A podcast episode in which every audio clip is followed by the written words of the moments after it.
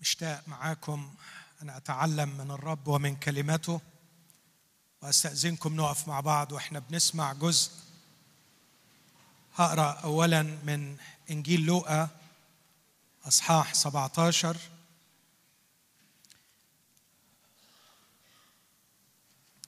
وأبدأ القراءة من عدد 28 رب يسوع يؤمن ويعلم بحادثة لوط. فحادثة لوط التي ورد ذكرها في سفر التكوين حدثت فعلا والمسيح يذكرها باعتبارها حدث قد حدث. فيقول المسيح في عدد 28 كذلك أيضا كما كان في أيام لوط. كانوا يأكلون ويشربون ويشترون ويبيعون ويغرسون ويبنون. ولكن اليوم الذي فيه خرج لوط من سدوم أمطر نارا وكبريتا من السماء فأهلك الجميع. هكذا يكون في اليوم الذي فيه يظهر ابن الإنسان. في ذلك اليوم من كان على السطح وأمتعته في البيت فلا ينزل ليأخذها. والذي في الحقل كذلك لا يرجع إلى الوراء. اذكروا امرأة لوط. المعلم الرب يسوع يقول اذكروا امرأة لوط. من طلب أن يخلص نفسه يهلكها. هذا هو التعليم المبني على تذكرنا لحادثة امرأة لوط. من طلب أن يخلص نفسه يهلكها. ومن أهلكها يحييها. أيضا أقرأ أعداد قليلة جدا من سفر التكوين.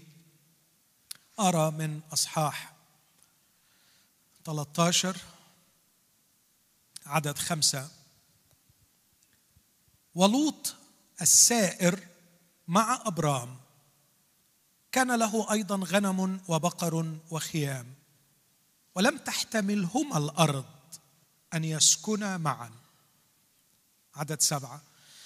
فحدثت مخاصمة بين رعاة مواشي أبرام ورعاة مواشي لوط وكان الكنعانيون والفرزيون حينئذ ساكنين في الأرض فقال أبرام للوط لا تكن مخاصمة بيني وبينك وبين رعاتي ورعاتك لأننا نحن أخوان. أليست كل الأرض أمامك؟ اعتزل عني.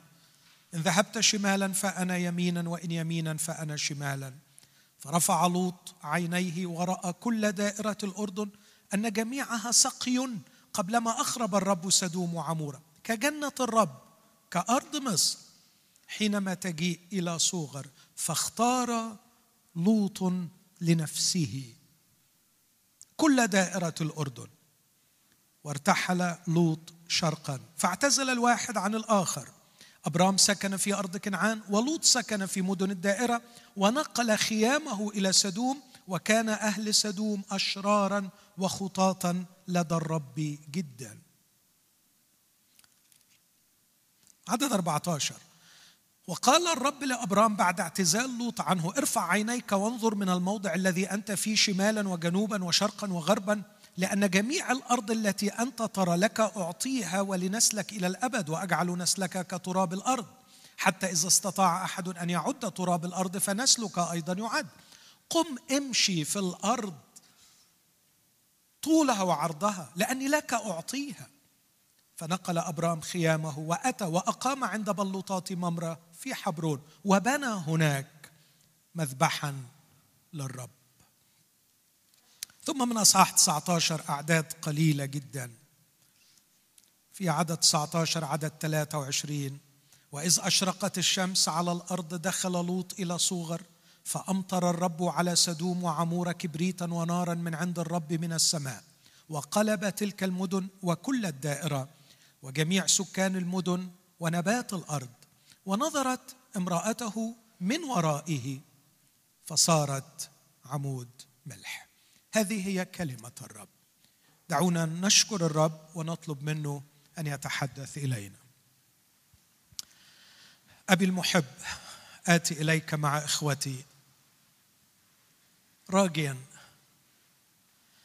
أن تعطينا شغفا بالمكتوب وأن تعطينا شوقا للتعليم وأن تعطينا حبا لك لكيما نطيعك ونتعلمك. نتعلم فكرك. إننا نعلم ونؤمن والأيام تزيدنا يقينا أننا نحتاج إلى تجديد أذهاننا. أفكارك ليست أفكارنا وطرقك ليست طرقنا. فعلمنا يا رب علمنا أفكارك لكي نعمل مشيئتك. اسمع يا أبانا في اسم المسيح واستجب لنا. آمين. تفضل.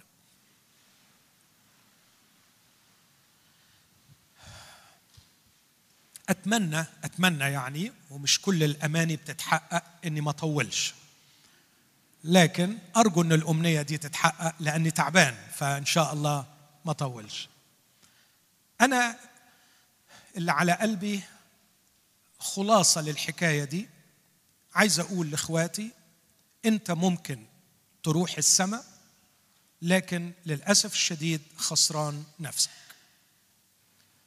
وعايز على قد ما أقدر أهدم فكرة مضمونها أن عدم خسارة النفس هو الذهاب إلى السماء. الفكرة دي غيظاني تعباني. فكرة إنه يعني إيه الواحد ما يخسرش نفسه؟ يعني يروح السماء. النهارده أنا عايز أميز بين خسران الأبدية وخسران النفس. عايز أميز بين الاثنين عايز أقول إن في ناس راحوا السماء لكن سيرتهم غير مشرفة. تسألنيش ليه؟ ما أعرفش. بس ده اللي حاصل ده اللي بيقوله الكتاب المقدس. الكتاب المقدس ذكر في سحابة الشهود شمشون. لكن الحقيقة أعتقد ما حدش فينا اطلاقا يحب يتحط في الموقف اللي اتحط فيه منوح ومراته إن ابنهم كان شمشون. ما حدش فينا يقبل على نفسه. ما أعتقدش إني أكون متجني إذا قلت إن لوط خسر نفسه خسر حياته. بس الكتاب المقدس بيؤكد في بطرس الثانية أصحاح اثنين إن لوط في السماء وأنه بار وأنه بار.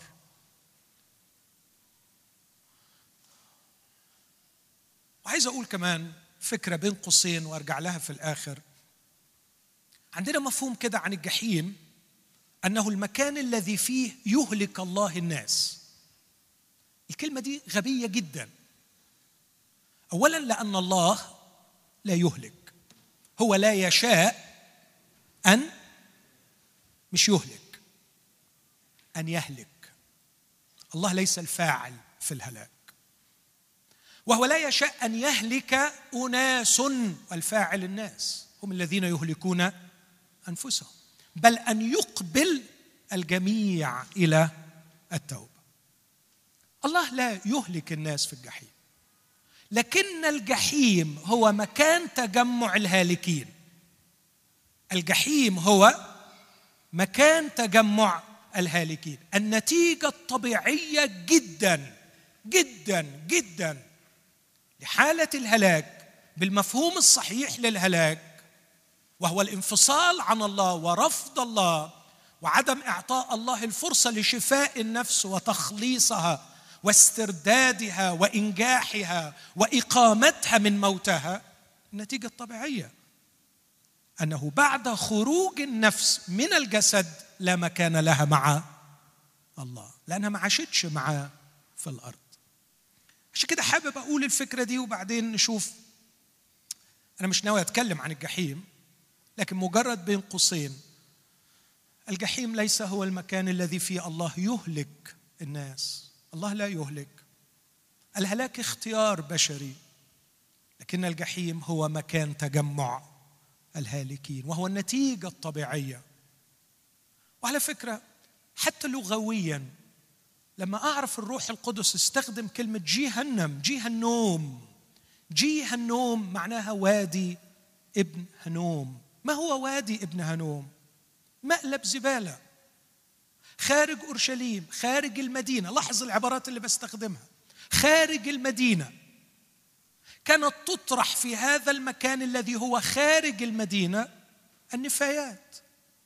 وتلقائيا لما يطرحوا النفايات أول حاجة تشتغل في النفايات هي الدود. العفن والدود. والدود لا يموت لأنه دايما بيعملوا إيه؟ أه؟ بيرموا نفايات والطريقة الوحيدة في ذلك الزمان للتخلص من النفايات هي الحريق. وطالما هناك حريق فهناك دخان دود نار دخان. أنا لا أعرف أعماق الجحيم ولا أعرف شيئا عن هذا المنظر المؤلم الخطير اللي هيكون فيه الإنسان المستقل عن الله. لكن أعتقد إن هذه الألفاظ التي استخدمها الروح القدس أو استخدمها الرب يسوع تشير إلى قضية جوهرية. أن ما يطرح في هذا المكان طرح في هذا المكان لأنه للأسف لم تعد له قيمة. فأقدر أقول إن جيه النوم ليست هي المكان الذي يحول الأشياء إلى نفاية.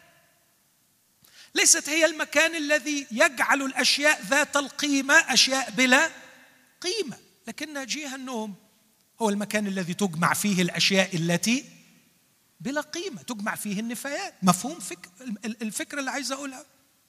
مش جيه النوم اللي خلى النفاية نفاية لكن جيه النوم جمعت فيه النفايات. أرجع تاني وأقول كم أنا حزين على أخي الحبيب والموقر والمحترم لوط. خلاص كده خلصين عشان لما أقابله في السماء بس. يعني أبقى قلت في حقه كلمتين حلوين في أول الوعظ. أخي الحبيب الموقر والمحترم لوط. اسمح لي يا أخي العزيز أنا أتعلم من حياتك لأن الكتاب يقول كلما سبق فكتب كتب من أجل تعليمنا. عايز أقول ثلاث حاجات باختصار عن حياة لوط. أعتقد هي التي أدت به أن يخسر نفسه يخسر حياته يخسر وجوده على الأرض. وأتمنى من قلبي أن الرب يقنع بيهم كل واحد. أنا لا أقدم دعوة هنا للنجاة من الجحيم. لا أقدم الدعوة لضمان السماء لكن أقدم الدعوة أن تعيش حياة لها قيمة لها معنى تخلص نفسك. أو كما قال المسيح يجدها تلاقي نفسك تلاقي نفسك.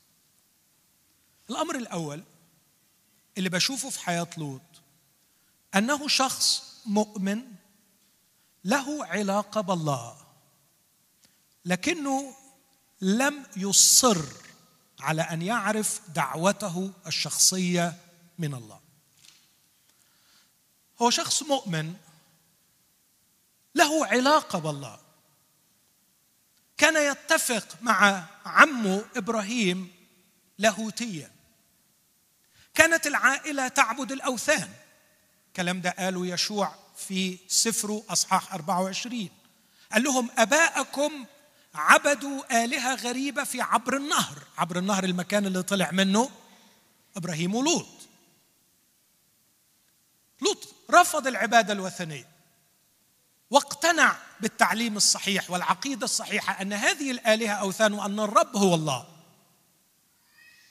وأزعم أنه صارت له علاقة بالرب. وعلاقة جعلته عزيزا في عيني الرب. عزيزا في عيني الرب. وظهرت هذه الغلاوة وهذه المعزة أن الرب بنفسه يقول إني لا أستطيع أن أفعل شيئا بالمدن حتى تخرج. ما أقدرش. تخيل لما ربنا يقول كده؟ ودي حاجة تكشف لنا قلب ربنا اللي إحنا بنحبه اللي بيحبنا. بيقول له يا لوط ما أقدرش أحرقها طول ما أنت فيها. أرجوك أخرج. ولما توانى لما توانى أمسك الملكان بيديه ويدي امرأته وأخرجاه من المكان. إنقاذ بالعافية غالي على قلب الرب. وأنا عايز اكد لكل واحدة وكل واحد فينا أنتوا غاليين على قلب الرب يا أحبائي.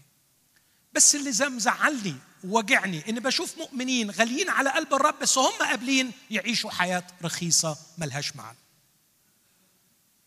تمنك غالي بس انت قبلت انك تفضل سامحني لما أقول الكلمة دي. ما أقدرش أقول على لوط في تأثيره في العيلة عيلته الشخصية القريبة ولا تأثيره على العيلة الكبيرة ولا تأثيره في البلد اللي عاش فيها. ما أقدرش أقول انه كان غالي. ضميري ما يتعبنيش لما أقول عاش رخيص. وسامحوني لما أقول كمان ومات أرخص. معنى اسمه غطاء حجاب. معنى اسمه حاجة ما بتتشافش متغطية. أنا أؤمن إن شخصية لوط ونفسيته المخلوقة على صورة الله النفس دي ما اتشافتش ما تفعلتش ما طلعتش ما قبتش أنا قادر قوي أشوف وأقدر أرسم ملامح شخصية يوسف وأرسم ملامح شخصية إبراهيم. الشخصيه الحقيقية اللي روح الله عمل فيها وجمعها ولمها وطورها وطلعها واشتغل بيها. لكن من هو لوط الحقيقي؟ أنا أرى مجرد مسخا بشريا مترددا لم يفعل قرارا واحدا صائبا. لكن الأكثر ألما آخر مشهد لي في قصته تخيل لو كاتب بيكتب قصة وبعدين ينهي بالفصل الأخير فيها. أب سكران بناته اللي سكروه وبيناموا معاه وبيخلف من بناته. وينزل الستار وما نعرفش حاجة. كيف مات؟ كيف دفن؟ ما هي النهاية؟ قصة مؤلمة. لم يقل عنه الكتاب مات بشيبة صالحه لم يقل عنه الكتاب ودفن. تعرف إبراهيم يوم ما مات؟ مين اشترك في دفنه؟ فكر معايا. إسماعيل. اسماعيل جه دفن ابوه أعتقد إنه لو في حد عنده مبرر إنه يشيل مرارة من أبوه هو إسماعيل. لكن إسماعيل جه دفن أبوه.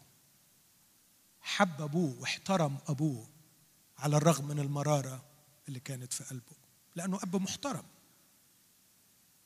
أهل الأرض راح يطلب منهم قبر يدفن فيه سارة. وقال لهم أعطوني ملك قبر. حد فاكر القصة؟ تعرفوا أهل الأرض قالوا له إيه؟ وأهل الأرض دول بني حث وبني حث رفقة لما تقرأ تقول مللت حياتي بسبب بنات حث يعني ناس متعبين. الحثيين ناس كان واقع عليهم القضاء الإلهي بسبب شرهم لكن الأشرار دول اسمع يقولوا إيه لإبراهيم؟ اسمع أيها السيد أنت رئيس من الله بيننا في أفضل قبورنا ادفن. ميتك.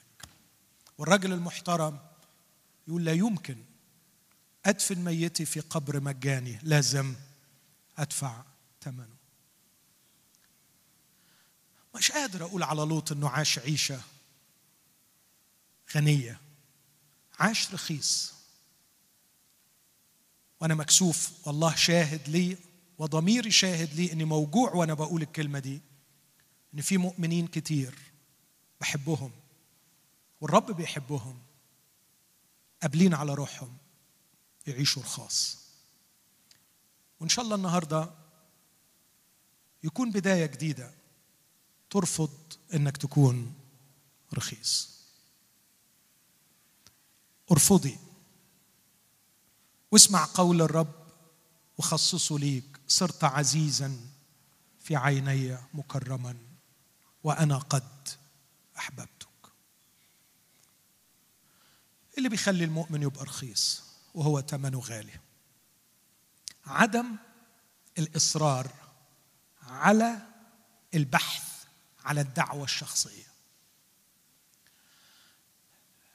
لو يعني خيرت إني أختار موضوع واحد لغاية ما عمري يخلص على الأرض ما اوعظش اللي فيه هختار الموضوع ده. هناك دعوة شخصية لكل مؤمن. أسعى لعلي أدرك الذي لأجله أدركني المسيح يسوع أيضا.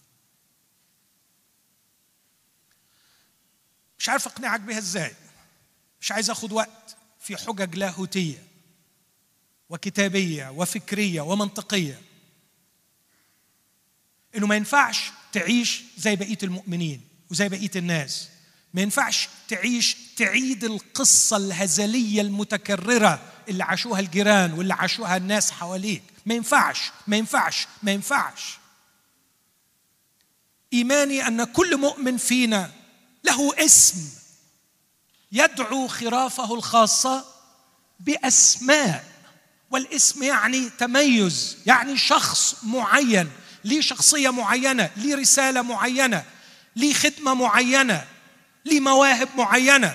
ليس مدعوا أن يكون نسخة من بقية المؤمنين ولا نسخة من عيلته ولا نسخة من مجتمعه.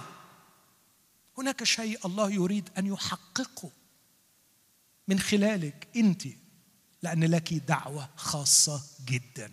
دعوة خاصة جدا. لوط وما أروع هذا الكتاب اللي يشير إلى بعض الأشياء اللي مش ما ينفعش نهملها. لما حب يحط له لقب. عجيب أول آية قريتها في إصحاح 13 ولوط السائر مع أبرام. لوط السائر مع أبرام. الكلمة دي سهلة كده نعديها؟ لا.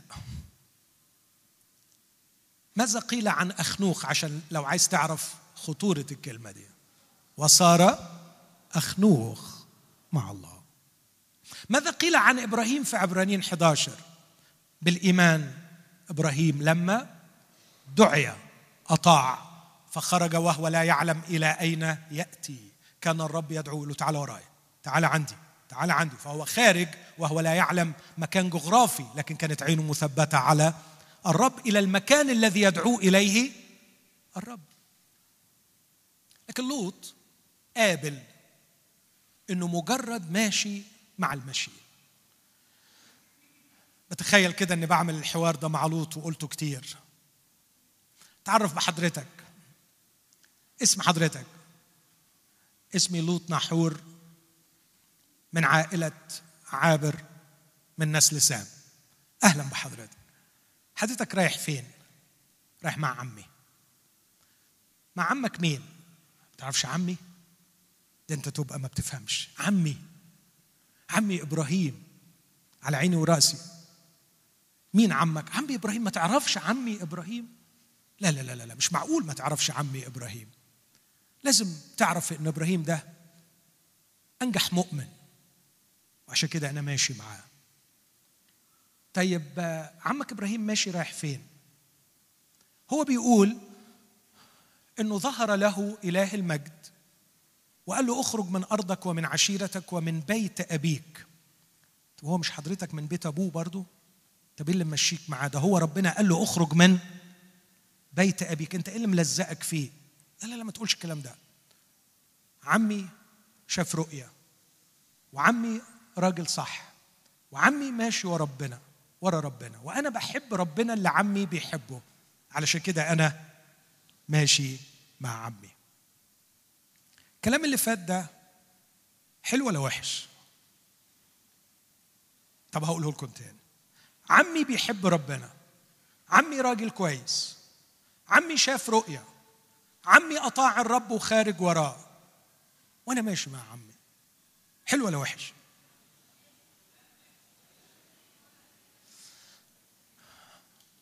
طب يعني إيه الحل يعني؟ طب أعمل إيه يعني؟ تعمل إيه؟ ما تلبسش توب غيرك. ما تعيش دعوة غيرك. اقعد في مكانك واسأل إلهك ماذا تريد مني أن أفعل؟ أخي أختي مواهبك مش هتظهر شخصيتك مش هتكمل عيوبك مش هتتعالج جروحك مش هتشفى إلا في دائرة معينة. بعلاقات معينة بظروف معينة تصل إليها فقط فقط فقط من خلال دعوة الله لك. الله يدعوك لكي تشفى لكن مش في المكان اللي أنت تختاره.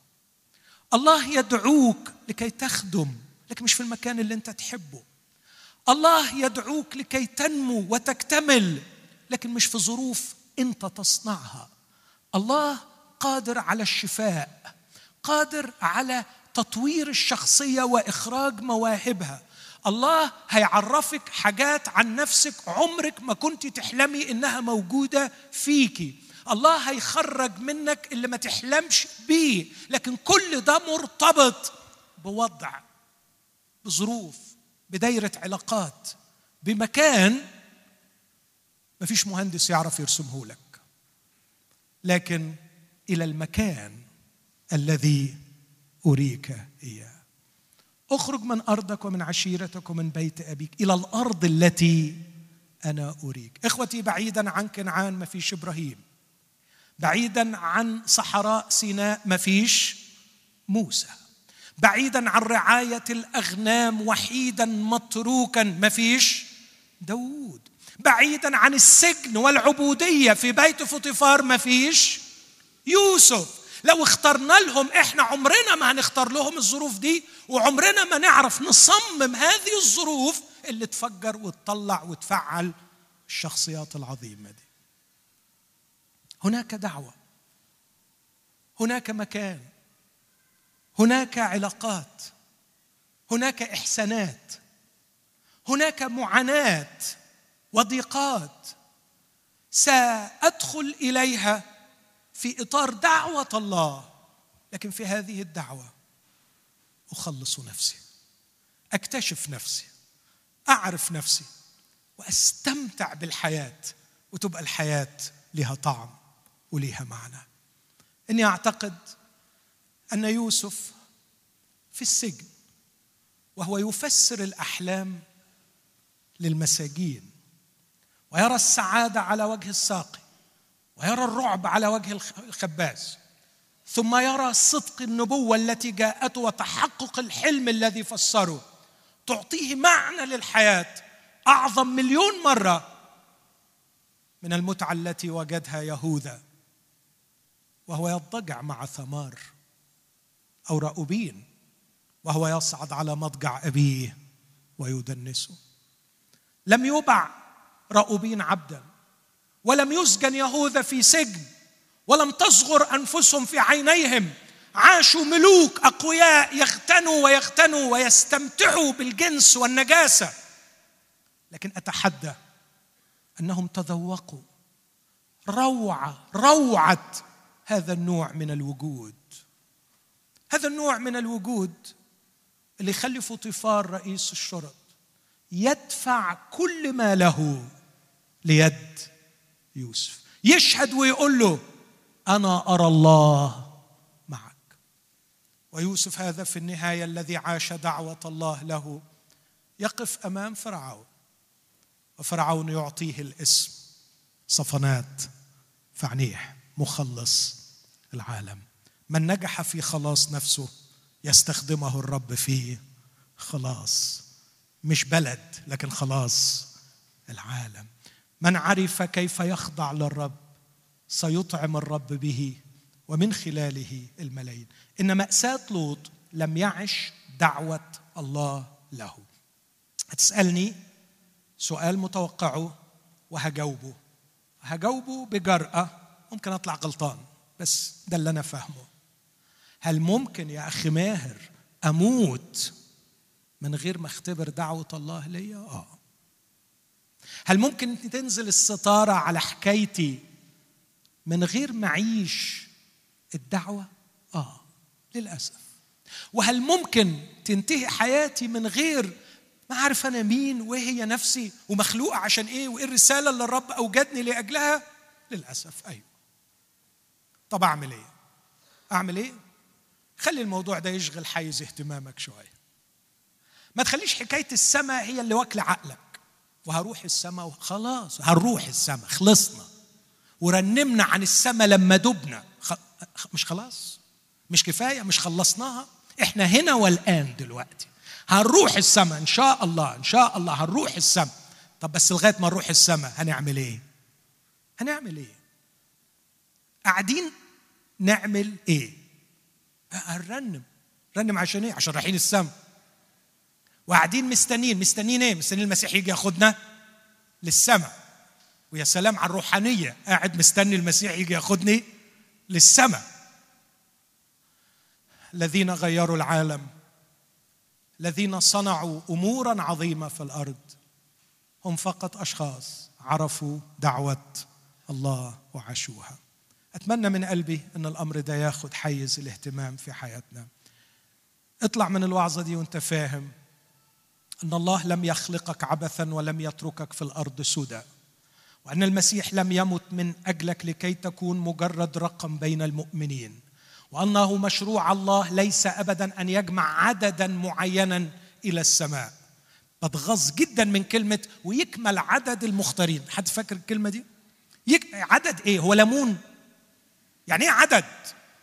هي العملية عدد. أشخاص لهم قيمة. وكل شخص له رسالة وعليه أن يحقق هذه الرسالة هنا على الأرض. دي كانت المشكلة الأولى. المشكلة الثانية مع لوط إنه شخص اسمعني له علاقة صحيحة بالله. وأقدر أجازف وأقول ولديه تعاليم كتابية ولاهوتية صحيحة. ما استبعدش. لكني لا أقرأ قط. ان لوط بنى مذبح. لا أقرأ قط. ولو تلاحظوا الجزء اللي اخترت أقرأه. الخاتمة بعد الاعتزال نقل إبراهيم خيامه إلى حبرون. وأول حاجة عمل إيه؟ بنى مذبحا للرب. ولوط نقل خيامه إلى سدوم. إيه فكرة المذبح؟ فكرة المذبح اقولها وفكر فيها.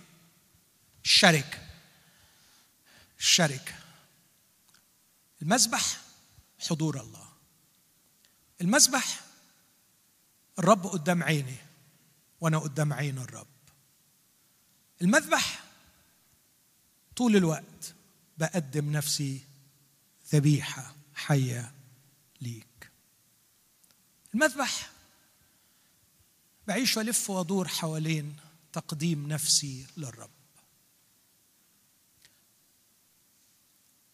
أعرف إخوة كتير مؤمنين أقدر أميز وأقول إنه يتكلم من خارج محضر الله. إنه يقرر من خارج محضر الله. إنه يناقش من خارج محضر الله. إنه يفكر خارج محضر الله. وإذا كان كلامي ده مش مفهوم لي فده أكبر دليل على إنه خارج محضر الله.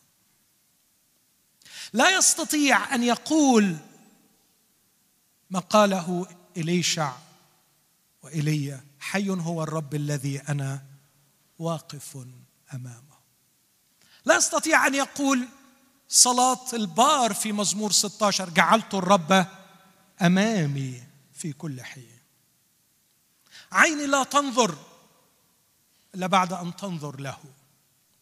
ولساني لا يتكلم إلا بعد أن أطلب إرشاده. ومشاعري أتحكم فيها من خلال مشاعر الود بيني وبينه. ويدي لا تتحرك إلا بعد أن أستشيره. والقرارات تطبخ وتصنع في جو من العلاقة معه. ان محضر الله لإبراهيم لم يكن مكانا بعيدا يزوره مرة في الأسبوع لم يكن مكانا يسأل فيه فكر الرب عند وقت الضيق والاحتياج لكن محضر الرب والمذبح كان ملازما للخيمة. لا تقرأ عن خيمة إبراهيم بدون مذبح. لا تقرأ عن خيمة إبراهيم بدون المذبح. إبراهيم حيثما يسكن ويستقر. أول شيء يبني هو شيء غريب. حتى الألفاظ ينصب خيمة لكن يبني مذبح. واخدين بالكم الفرق بين الاثنين؟ البناء لشيء دائم. الخيمة شيء مؤقت. وكأنه يقول ممكن يكون السكن مؤقت لكن المذبح دائم. ما أقدرش اعيش بعيد عن محضره. هغلط. هعك. أنا مش قد شهواتي. أنا مش قد إبليس وأفكاره. القوة العظمى التي تجعلني اسحق قوات الشر تحت أقدامي أن أكون مستمتعا بمكاني في علاقتي مع إلهي. لكن وأنا بعيد عن الحضرة الإلهية زي شمشون. قام لينتفض ولم يعلم أن الرب فارقه. كانت العلاقة مقطوعة. الشيء الغريب المؤلم إنه ممكن الناس المسيحيين الحقيقيين ممكن يخدموا وهم خارج محضر الله. وممكن يتكلموا عن الله وهم خارج محضر الله. وده مش غريب. ارميا 23 لم أرسل الأنبياء. ما بيقولش أنبياء كذا بيقول لم أرسل الأنبياء بل هم جروا. بعدين طب إيه اللي كنت طالب؟ يقول لو وقفوا في مجلسي لسمعوا كلامي وأخبروا شعبي بكلامي.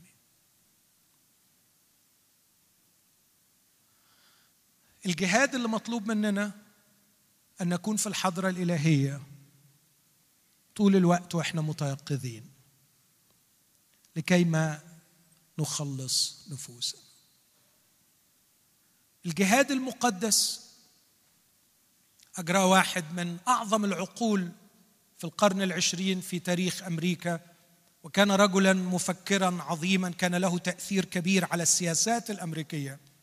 كان يقول بدرب نفسي أن كل ستين ثانية أقضي منهم ثانيتين في حديث مع الرب. على الأقل بس أرفع قلبي لي. أما المسيح فعلم أكثر من هذا. ينبغي أن يصلى كل حين ولا يمل. إخوتي الأحباء باختصار لوط مؤمن لوط راح السماء لوط عنده لاهوت صحيح. لوط عنده عقائد صحيحة بس لوط ساب بلده وراح أرض كنعان ما بناش مذبح. لوط ساب كنعان وراح سدوم ما بناش مذبح. لوط ساب سدوم وراح صوغر ما بناش مذبح. لوط ساب صوغر وراح المغارة ما بناش مذبح. لوط ما كانش عايش في محضر الله إطلاقا. علشان كده خسر نفسه. الأمر الثالث لوط لم يتعلم من أعمال العناية الإلهية رغم أنه ليه علاقة مع الله. ودي مشكلة ثالثة أنا بشوف إن هي اللي هتضيع النفس. دي اللي بتهلك النفس. في مؤمنين كتير قال عنهم واحد من اللاهوتين الأمريكيين ثلاث كلمات. قال إنه شكلهم كده مسيحيين لكنهم في الحقيقة عايشين moralistic deistic therapeutic gospel يعني إيه الكلام ده؟ يعني عايشين أخلاق جيدة وعايشين يؤمنوا بإله عظيم ومفهومهم عن الله هو مفهوم علاجي يعني يريحهم. ودي مش المسيحية اطلاقا. دي مش المسيحية. المسيحية مش مجرد مجموعة أخلاقيات. المسيحية مش مجرد إن في إله عظيم في السماء أنا أؤمن به وأؤمن إنه في التاريخ أرسل يسوع المسيح ومات من أجلي. والمسيحية مش مجرد إن أنا بتعزى وبتعالج وربنا بيطمني. لا المسيحية أسمى من كده كتير. المسيحيه بتقول إن الله يتدخل في الحياة اليومية. الله مش مش خلقنا وعايشين في بوكس مقفول والله ما بيتدخلش. الله بيتدخل. سؤال بسأله كتير لأحبائي اللي بيقعدوا معايا. احكي لي آخر كم موقف حدث في حياتك لا تستطيع أن ترجعه إلى مجرد الصدف أو الظروف الطبيعية. احكي لي عن أعمال العناية الإلهية في حياتك. إخوتي الأحباء إذا غاب إدراكنا لأعمال العناية الإلهية هذا لا يعني إطلاقا أن أعمال العناية الإلهية قد توقفت لكن المشكلة هي في نفوسنا وأرواحنا الغائبة والمغيبة عن محضر الله اللي بتخلينا ما بنشوفش الله يعمل على الرغم من أنه يعمل. أكثر شيء بيسعدني شخصيا أعمال العناية الإلهية. مش عايز أقعد أحكي أشياء شخصية لكن بستمتع بستمتع وأنا أرى الله يتدخل. هذا إصبعك يا إلهي. هذه يدك يا إلهي. هذا نورك يا إلهي. يا مش معقول يا رب؟ أنت اللي عملت دي يا رب. أنت اللي اديتني ده يا رب. أنت اللي حركت الشخص ده يا رب. أنت اللي عملت هذا الفعل يا رب. لوط للأسف لم يقرأ أعمال العناية الإلهية ولم يستفد منها. يمكن أحيانا الأشياء الشخصية أنا ما عنديش مانع أحكي حاجات شخصية لما تكون مرتبطة بخيبتي وأنا بخيب كتير قوي. لكن الحاجات اللي فيها حاجات حلوة بتكسف بس هضطر أقول حاجة كده. الأسبوع اللي فات كنت مزنوق في وعظة. وعمال أصرخ لربنا وأقول له يا رب أرجوك. أنا مش عارف أوعظ الوعظة دي إرشدني إرشدني إرشدني. أرجوك إرشدني. وهو كان مش عايز يرشدني معرفش ليه. فكنت تعبان. قمت الساعة أربعة ونص الصبح. قعدت أصرخ للرب إنه يرشدني. لقيت ابني بيصحى من النوم الساعة خمسة. ولو أنت تعرفه تعرف إن ده شيء مستحيل الحدوث. هو هو ده بالظبط اللي بيقولوا عنه رابع المستحيلات يعني. صحي الساعة خمسة جاي في الحتة اللي أنا قاعد فيها. يقول لي بابا تعمل إيه؟ قلت له بصلي. قال لي أنت بتصلي عشان الوعظة بتاعت النهاردة؟ قلت له آه. قال لي أوكي. ليه عندك طلبين. لو وعظت الوعظة دي يا بابا توعظش باللغة العربية. وخليها حكاية احكي لهم حكاية. وخد بعضه ودخل نام تاني. وكانت النتيجة أنا شخصيا يوم لا يمكن أنساه في حياتي. هل الله يتكلم؟ هل الله يتدخل؟ هل الله يستطيع أن يظهر ذاته؟ بأعمال عناية إلهية جميلة ولطيفة وقوية ومؤثرة في كل شيء في كل صغيرة وكبيرة. إذا خلا اليوم إذا خلا اليوم من لمساته ولمحاته لا أعرف كيف أقضيه. كيف أقضي يوما؟ لا أستشعر فيه أني محمول على الأذرع الأبدية. أن لي إله يعتني بي. أن لي إله يتكلم إلي. لكن للأسف للأسف للأسف أصبحت خدمة كثيرة ونشاط كثير وكلام كثير بالانفصال عن محضر الله وبعدم الشعور بالاحتياج لتداخلات الله. يعيشون أو نعيش بالقصور الذاتي. نردد افكارا واقوالا نردد عقائد نمارس أنشطة لكننا لسنا محمولين إليها. فين ده ظهر في حياة لوط؟ كل حياته أعمال عناية إلهية ولا بيفهم ولا بيتأثر ولا بيتغير أقف عند مثال واحد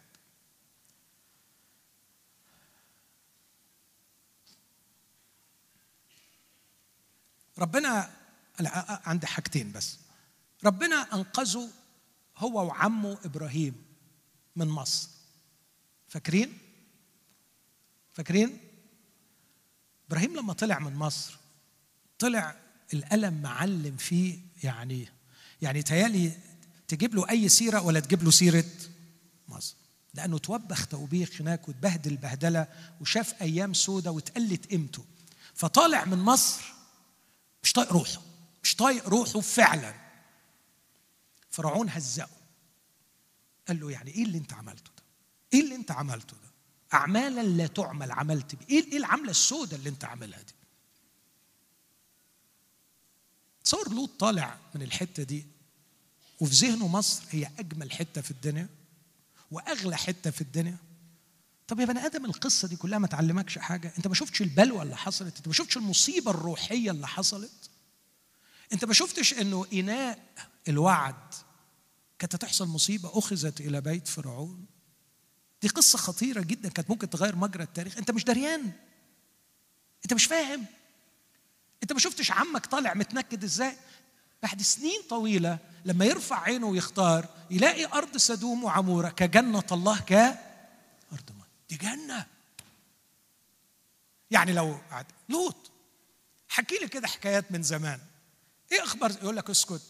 طلعنا من أرض كنعان من أرض بين النهرين ورحنا أرض كنعان وكانت أيام سودة ومش لاقي فيها أي حاجة وما كانش في أي تسالي وكانت أيام كده غم في غم.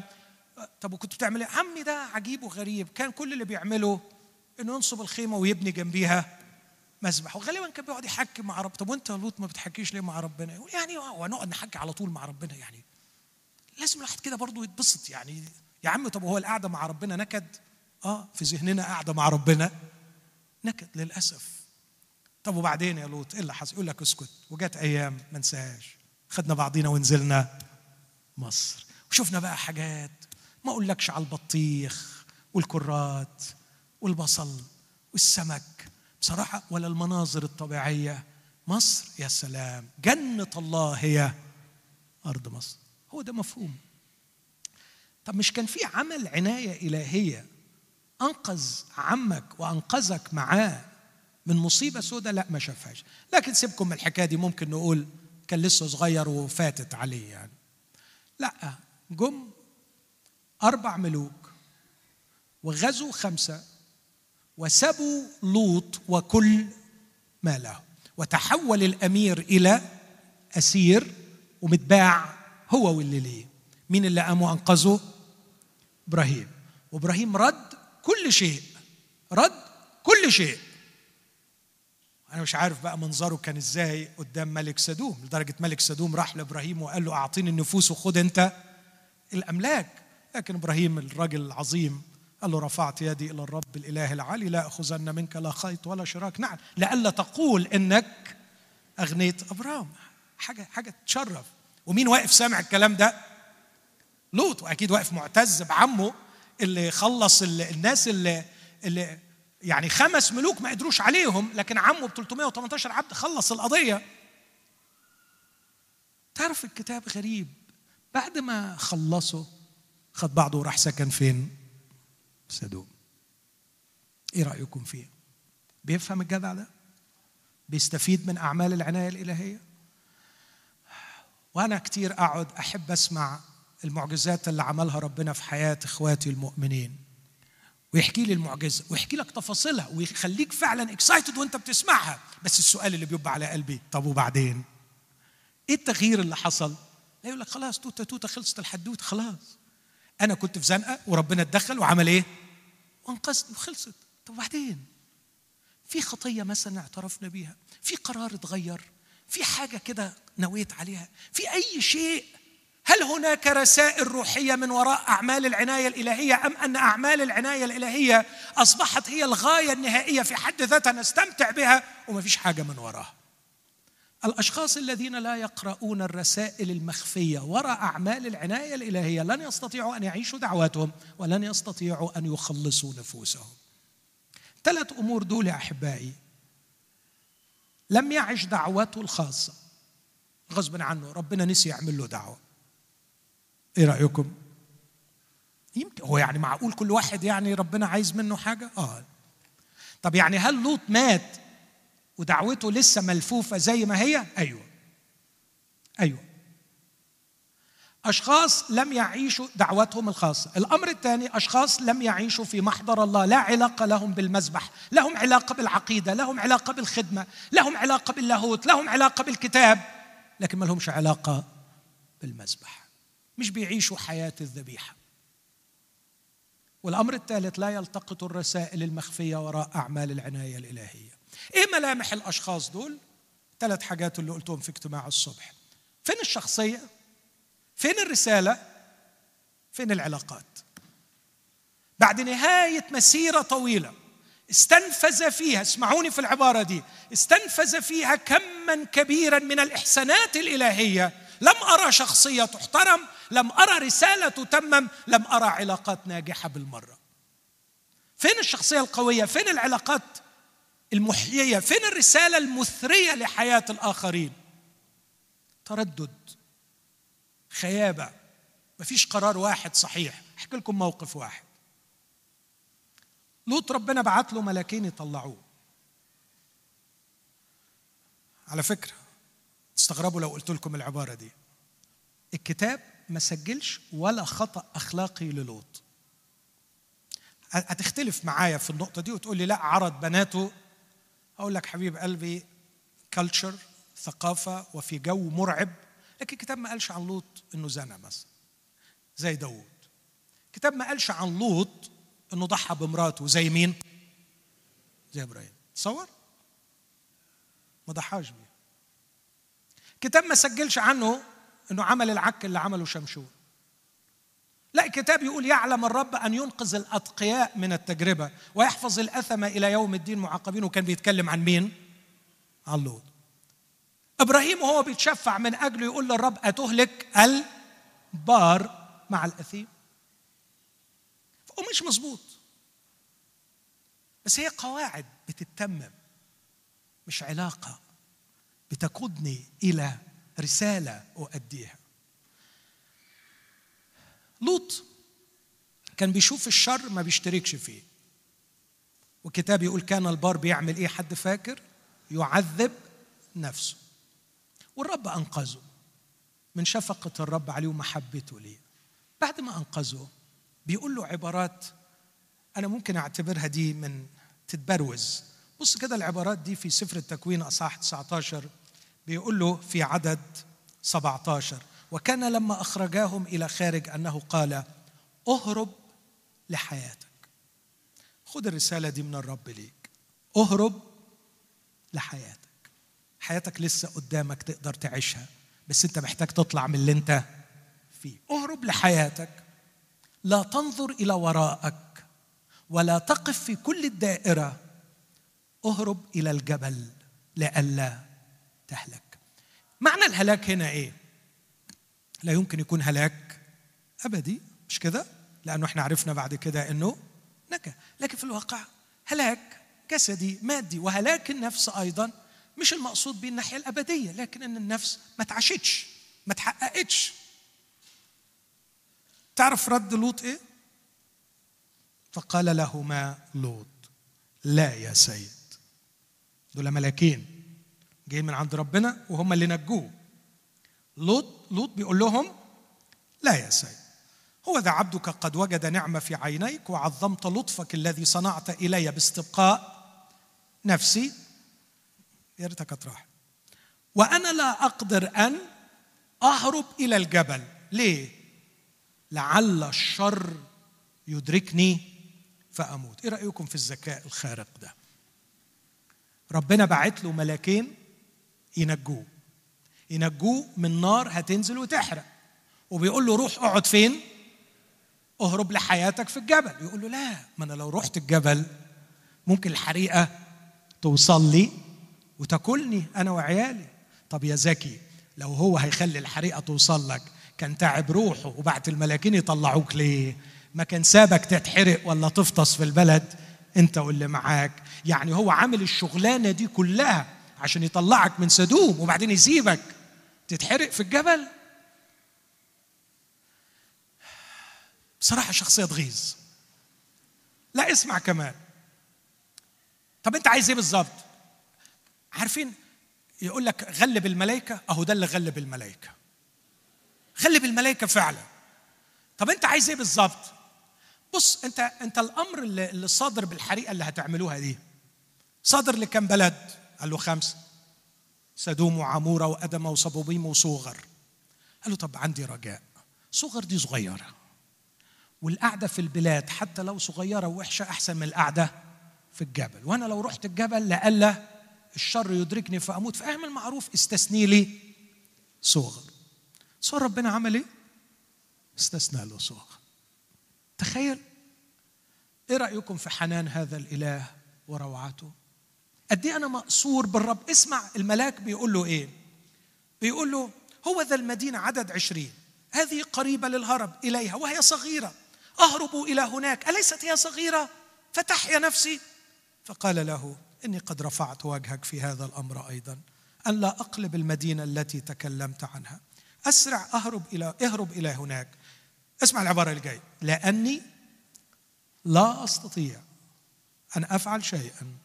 حتى تجيء إلى هناك. لذلك دعي اسم المدينة صوغر بعدين يقول وإذ أشرقت الشمس إلى آخر الكلام لكن عايزك تيجي في عدد 30 وصعد لوط من صوغر وسكن في الجبل.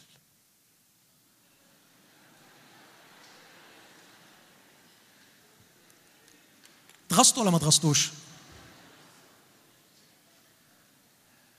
فعلا هذه الشخصية اللي ما أحبش أكونها أبدا. لا. لا ما أحبش أكون كده أبدا. حابب أفهمك. حابب أعرفك من نظرة عينيك. حابب تبقى ودني معاك وألقطها من قبل ما تقولها. حابب أبقى بصدقك وبثق فيك وبطيعك. حابب أكون لما تقول لي روح ارمي روحك في النار وأنا معاك أقول لك مش عايز أبقى الشخصية الهزيلة المترددة الخايبة. أنا مش عارف كان بيفكر إزاي لكن توقعي توقعي إنه فكر بفكر منطقي بحت. إنه لو رحت الجبل في الجبل هناك أخطار من الممكن أن الشر يدركني فأموت. أحسن حاجة اعمل معروف يا رب اصنع المعجزة دي معايا. ما أنت عملت معايا أحسن كمل جميلك كمل جميلك. صلوا معايا يا مؤمنين صلوا يا إخوة الله يطول عمرك. صلوا معايا خلي ربنا يستثني. صغر حاضر حاضر حاضر. خلينا لك صغر. دخل صغر. تالي بناته بيقولوا له بابا يعني خلاص البلد دي مش هتتحرق؟ قال لهم لا ما هو قال مش هيحرقها. طب يا بابا هو لما قال لك اطلع من سدوم وعمورة قال لك روح فين؟ روح صغر ولا روح الجبل؟ قال لهم لا هو بصراحة قال لي روح الجبل. طب يا بابا إيه اللي وداك صغر؟ ما أنا خفت من الجبل نموت. قلت له خلي لنا صغر. طب يا بابا مش احتمال يرجع في كلام؟ آه ممكن صدقوني يرجع في كلامه وتبقى مصيبة سودة لا يحرق. صغر يبقى يلا بينا نروح فين؟ نروح الجبل. عارفين النوع ده من الحياة؟ عارفين؟ خصوصا لما يكون قائد الأسرة ومش عارف ياخد قرار ومش مدي عياله أي نوع من الأمان هو فين الصح وفين الغلط؟ هو إيه اللي يتعمل وإيه اللي ما يتعملش؟ نفسي أعاتب الأباء وأصرخ وأقول لهم ما هي الصورة التي قدمتموها لأولادكم؟ جوش ماجدويل كتب كتاب زمان كيف تكون هيرو لابنك؟ كيف ترسم صورة رائعة عن الأب في نظر ابنك؟ كيف يطمئن ابنك إليك؟ فيعتنق مبادئك ويمشي وراءك اقتناعا بشخصيتك وحبا في شخصيتك. هي دي شخصية تتحب؟ هل كان لوط هيرو لبناته؟ بناته سكروه وناموا معاه. لأنه في نظرهم ما يزيدش عن كده. في نظرهم ما كانش محترم. لكن الثاني ابنه يقول له أبوه يقول له أنت الخروف. أين الخروف للمحرقة يا ابني؟ أنت. حاضر. حاضر. إذا كانت خرجت من فمك إلى الرب أن تقدمني محرقة. ما صغركش ابدا. قدام إلهك وأنت كبير. مع إني متأكد إبراهيم في الوقت ده فوق ال 125 سنة فوق ال 120 سنة والواد 25 سنة يعني لو زقوا بصبعه ضاع. يشلوا الحطب اللي هيذبحوا عليه. إيه الهيبة دي؟ إيه الجمال ده؟ أنت إزاي كده يا إبراهيم؟ إزاي كده؟ قال للرب يا سيدي كل اللي حواليه قال له يا سيدي خضع للرب فامتلأ بالكرامة والهيبة. إخوتي لا تتجاهلوا هذه المشاهد الدرامية المؤثرة. منظر إبراهيم ومنظر لوط. هذا هو الفارق بين شخص عاش دعوة الله وأطاع الله ومؤمن راح السماء لكن عاش بعيدا عن دعوة الله. أب ابنه الشاب القوي بيحط نفسه على المذبح قدامه عشان أبوه يذبحه. وبنتين بيسكروا أبوهم ويناموا معه شخصية هزلية هزيلة ضعيفة ركيكة. طب وماذا عن الإرسالية؟ إيه الإرسالية العظمى اللي حققها لوط في حياته؟ فين الإرسالية؟ في كنعان. فين الإرسالية في سدوم؟ فين الإرسالية في صوغر فين الإرسالية في الجبل؟ في كنعان عرف يتخاصم. في سدوم عايش في عذاب. ولما راح مع إنه على فكرة في الوظيفة بقي من حكام المدينة وبنى بيت وبقي غني غني جدا. وهم قالوا جاء ليتغرب وهو الآن يحكم حكما يعني بقي من من رؤساء المدينة. فين الإرسالية؟ حتى مع أصهاره الأخذين بناته. راح يقول لهم ربنا هيحرقها. حد فاكر التعبير اللي قاله كده؟ فكان كمازح في أعينه. ملوش معنى ملوش رسالة. مش عارف يعمل حاجة مش عارف ينجي عياله. مش عارف يأثر على أي حاجة. طلع بمراته وما كملش طلعته معاها. والبنتين يا ريتهم كانوا اتحرقوا وراحوا. لكن للأسف طلعوا عشان يرسموا لنا المشهد الختامي المأساوي العار اللي يكلل حياة لوط النهائية. أين الإرسالية؟ فيش إرسالية. أين العلاقات؟ أنا يعني مش عارف إيه معنى شخصية. كل ما تدخل في علاقة تجرح يا تتجرح. مش فاهم يعني إيه. يعني إيه؟ يعني إيه واحد؟ أولا أنت مش هتقدر تعيش من غير علاقات. إحنا كائنات علاقاتية. إيه معنى إنه في كل علاقة في أذية وفي مشكلة؟ يا بتأذي يا بت... إيه معناها دي إيه معنى؟ معناها إنه في كيان في حاجة غلط. كيان مش مظبوط. ما تقوليش الغلط في الناس. الناس مليانة غلط. لكن المفروض أعيش صحيح وسوي. وسط عالم مملوء بالوجع وبالألم. كان يسوع رجل أوجاع ومختبر الحزن. لكن اتفرج على أثره في كل علاقاته. التي دخل فيها. أختم كلامي بكلمة عن امرأة لوط. الحكاية بتاعتها عجيبة قوي. نظرت من ورائه وكان الوصية لا تنظر إلى الوراء. إيه معنى النظر إلى الوراء؟ النظر إلى الوراء خلينا أقولها بالتطبيق العملي من الآخر. في في حياتك خطايا. اتعملت في الماضي. واعترفنا بها للرب وتبنى عنها والرب غفر. بس أحيانا اللي بيحصل إن إحنا بننظر إلى الوراء بحنين. وكأن الحاجات اللي سبناها زمان كأنه يعني يعني نشكر ربنا أدينا سبناها سبناها عشان خاطر ربنا يعني أنا مش ممكن أرجع لها طبعا. ليه مش عايز ترجع لها؟ مش عشان هي وحشة مش عشان هي رديئة لكن عشان ما يصحش دلوقتي. أنا بقيت مؤمن. ويا سام كمان لو عنده خدمة يقول ما ينفعش أعملها علشان أنا راجل صاحب إيه؟ ها؟ خدمة. أيوه بس هي إيه أخبارها هي؟ نفس الحاجة يعني. خلونا أقول إذا ما وصلتش لحالة من الكراهية للخطايا الماضية لا أمل في الحرية منها. لا أمل في الحرية منها ويلي عايش مبطل الخطية علشان ما يصحش تعملها لألا تجيب لك أذية من غير ما توصل لمرحلة الكراهية ليها. أنت معرض في لحظة إنك هتعمل إيه؟ هتنظر للورا. يعني تهيألي كانت بتقول معقول؟ وهسيب كل حاجة؟ وهسيب كل حاجة؟ وهسيب اللي عملته مع السنين؟ الفستان الفلاني. والذهب الفلاني والحاجة الفلانية. معقول كل حاجة هنسيبها. معقول يا لوط؟ وكل الحاجات دي فعلا هتتحرق. القلب مازال متعلق بأشياء حكم الرب عليها بالحريق. تعلق قلبها بهذه الأشياء فوقع عليها القضاء الإلهي. وهنا أقول كلمتين عن نوع القضاء. أراه رحمة كبيرة. إنه خلاها عمود ملح. إيه معنى عمود الملح؟ الملح بالنسبة لنا إحنا في العصر الحاضر بتاعنا بيدي الأكل طعمه. بس زمان كانت التلاجة بتاعت الناس. الناس زمان ما كانش عندهم تلاجات. لكن كان الملح هو وسيلة الحفظ من الفساد. فعايز تحفظ حاجة عشان ما تفسدش غرقها في الملح. الملح يوقف انتشار الفساد. أنا إيماني ورؤيتي ورؤية آخرين. إن هذه المرأة كانت خارجة من سدوم وتحمل معها ميكروب سدوم. كان جواها ميكروب سدوم. وقع القضاء الإلهي عليها وصارت عمود ملح. عمود الملح معناها إيقاف فعل هذا الفساد.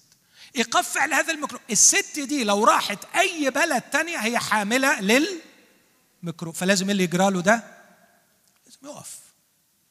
إنها عمل رحمة من الطبيب الأعظم لإيقاف انتشار ميكروب شر أرض سدوم لكي لا يصل إلى أماكن أخرى. وخلينا أقولها من الآخر. اقروا كيفما شئتوا عن القضاء الإلهي واسمعوا اعتراضات كل من يعترض. إني للنفس الأخير بقناعة عميقة أقول إن القضاء الإلهي هو أحد أوجه الرحمة الإلهية وأحد أوجه أعمال المحبة الإلهية. فالله لا يقضي إلا لسبب واحد لأن إلى الأبد رحمته. عندما يوقع الرب قضاءه إنما هذا أحد أشكال أعمال رحمته. كان في ميكروب طالع من سدوم فأوقع القضاء عليه. لكن قال واحد آخر إن قلبها تعلق بالأشياء حتى صارت هي نفسها شيئا. ومن يعيشون يشيئون الناس ويتعلقون بالأشياء سينتهي بهم الموقف أن يكونوا عمود من الأشياء مش إنسان. تعريف النفس اللي وضعته في الصباح هي هذا المكون الروحي مكون غير المادي في الإنسان الذي يحوي الوعي والذي يحيي الجسد والذي يجعل الإنسان إنسانا ويجعله نفسه. أنا عمري ما هكون إنسان بمعنى كلمة إنسان بدون خلاص هذه النفس. أتمنى وأصلي إن الرب يستخدم حياة لوط وحياة امرأة لوط. لتنبيهنا كمؤمنين. ما تفكروش كتير في السماء. هتروحوها. هتروحوها ما تقلقوش. إذا اغتسلت بدم المسيح ونلت الحياة الأبدية وولدت ولادة جديدة أنت رايح السماء. بس من فضلك ما تحولش السماء لأغنية. السماء سماء لأنها تتعمل فيها مشيئة الله. وانت تقدر تعيش السماء وانت على الأرض. أنا مش عايز أعيش مرتاح لكن عايز أعيش أتمم مشيئة الله. أنا مش عايز أعيش متهني أنا عايز أعيش مستمتع. إني بقول له كل يوم لتكن مشيئتك كما في السماء كذلك على الأرض. أنا عايز أعيش صراعاتي وآلامي وجراحي وضعفاتي. لن أرفضها. لكن اللي مش قابله ابدا ان أعيش بلا لازمة وبلا نفع بلا رسالة وبلا نفس تتحقق. وأرجوك تفهم وتفهم يا أختي ان الصراعات والألام والأوجاع والضيقات هي المناخ الملائم اللي رأى الرب أنه لازم لتكوين النفس وخلاص النفس. خلي القضية هي خلاص نفوسنا وأن نطيع قول المسيح إنه من يضيع حياته من اجلي يعمل إيه؟ يجدها. فلا نقبل أن نخسر نفوسنا وتضيع منا لكن نخلصها. أمين؟ هنبدأ بإيه طيب؟ تعال يا ندرة. هنبدأ بإيه؟ هنبدأ نبدأ بإيه؟ خلوني أبدأ بإني أذكر نفسي بالبداية. أقول له أنا بيك خطاياي مغفورة وأنا بيك عيوبي مستور وأنا مش هبص على نفسي وضعفي لكن أنا مستنيك. خلونا نقف مع بعض. وأنا برجع لنقطة البداية اللي بيها اتحطيت بين إيديه. اللي بيها اتحطيت بين إيديه. اللي بيها أطلق عمل الفداء والخلاص في نفسي. وهقول له مش هسيبك إلا لما تكمل. تكمل عملك فيا. علشان في النهاية أعيش الذبيحة الحية المرضية أمامك اللي تفرحك تدي لك فرصة تمجد اسمك من خلالي في الأرض. خلونا نغني ونفرح. بالعمل اللي ربنا أطلقه فينا. أنا بيك خطاياي مغفوره أنا بك خطاياي مغفورة أنا بك عيوبي مستورة. وفي قلبي وعمري محفورة. وعود غفرانك أنا بك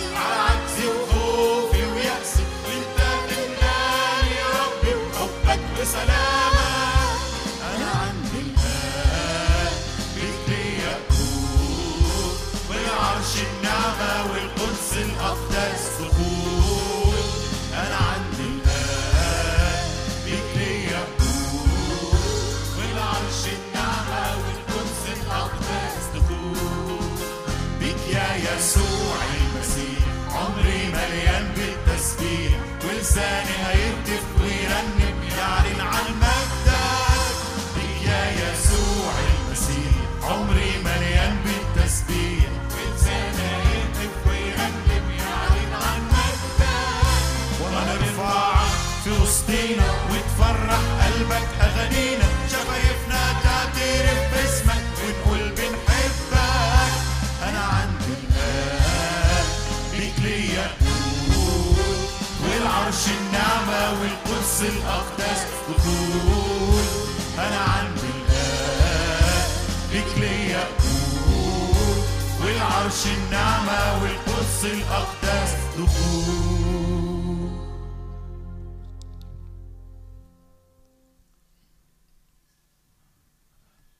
قل له أنا مش هقبل أكون أي حاجة. ومش هقبل ابدا.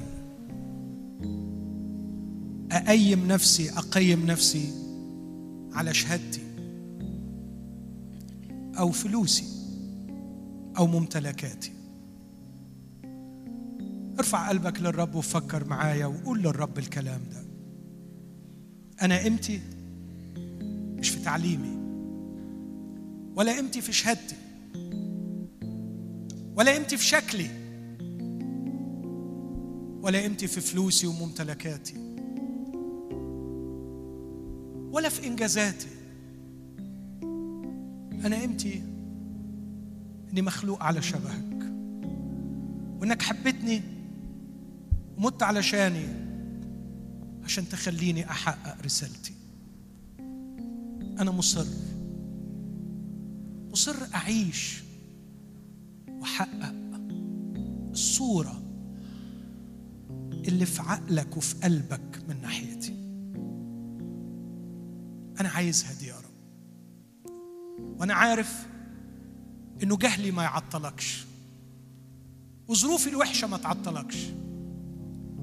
أنا عارف إن أنت ما توقفش قدامك جبال ولا سدود. أنا عارف إنك تقدر تعدي وتوصل لي وتطلعني من اللي أنا فيه. وتثبت على صخرة رجلي.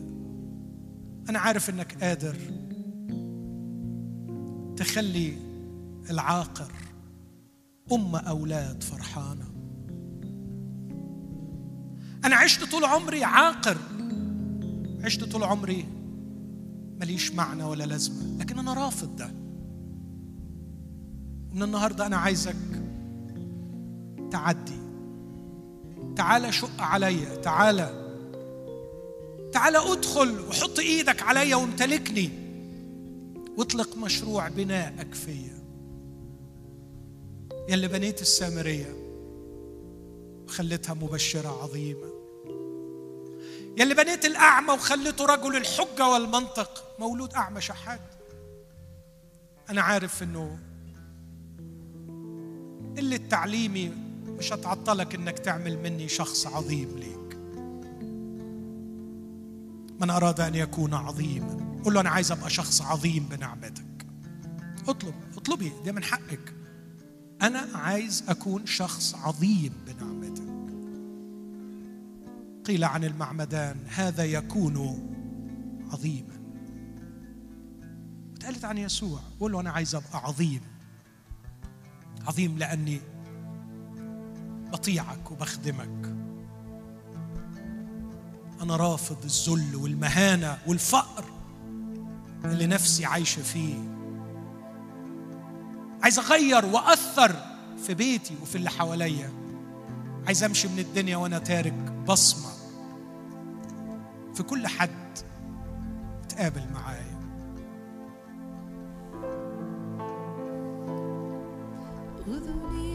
أذني ثقبتها ولعن بحبك فشخصك سباني حبك أسكرني عطفك غمرني ودمك فداني أذني ثقبتها ولعن بحبك فشخصك سباني أسكرني عطفك غمرني ودمك فداني.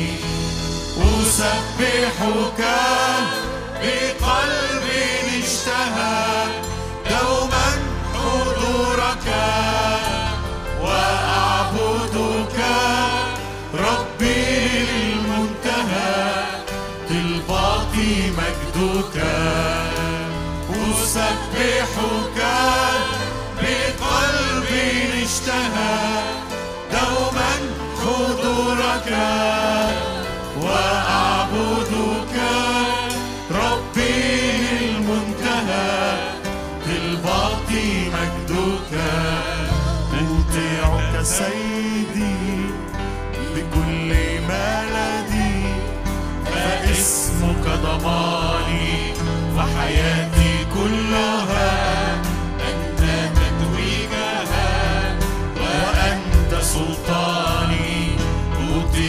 سيدي بكل ما لدي فاسمك ضماني فحياتي كلها أنت تتويجها وأنت سلطاني. أسبحك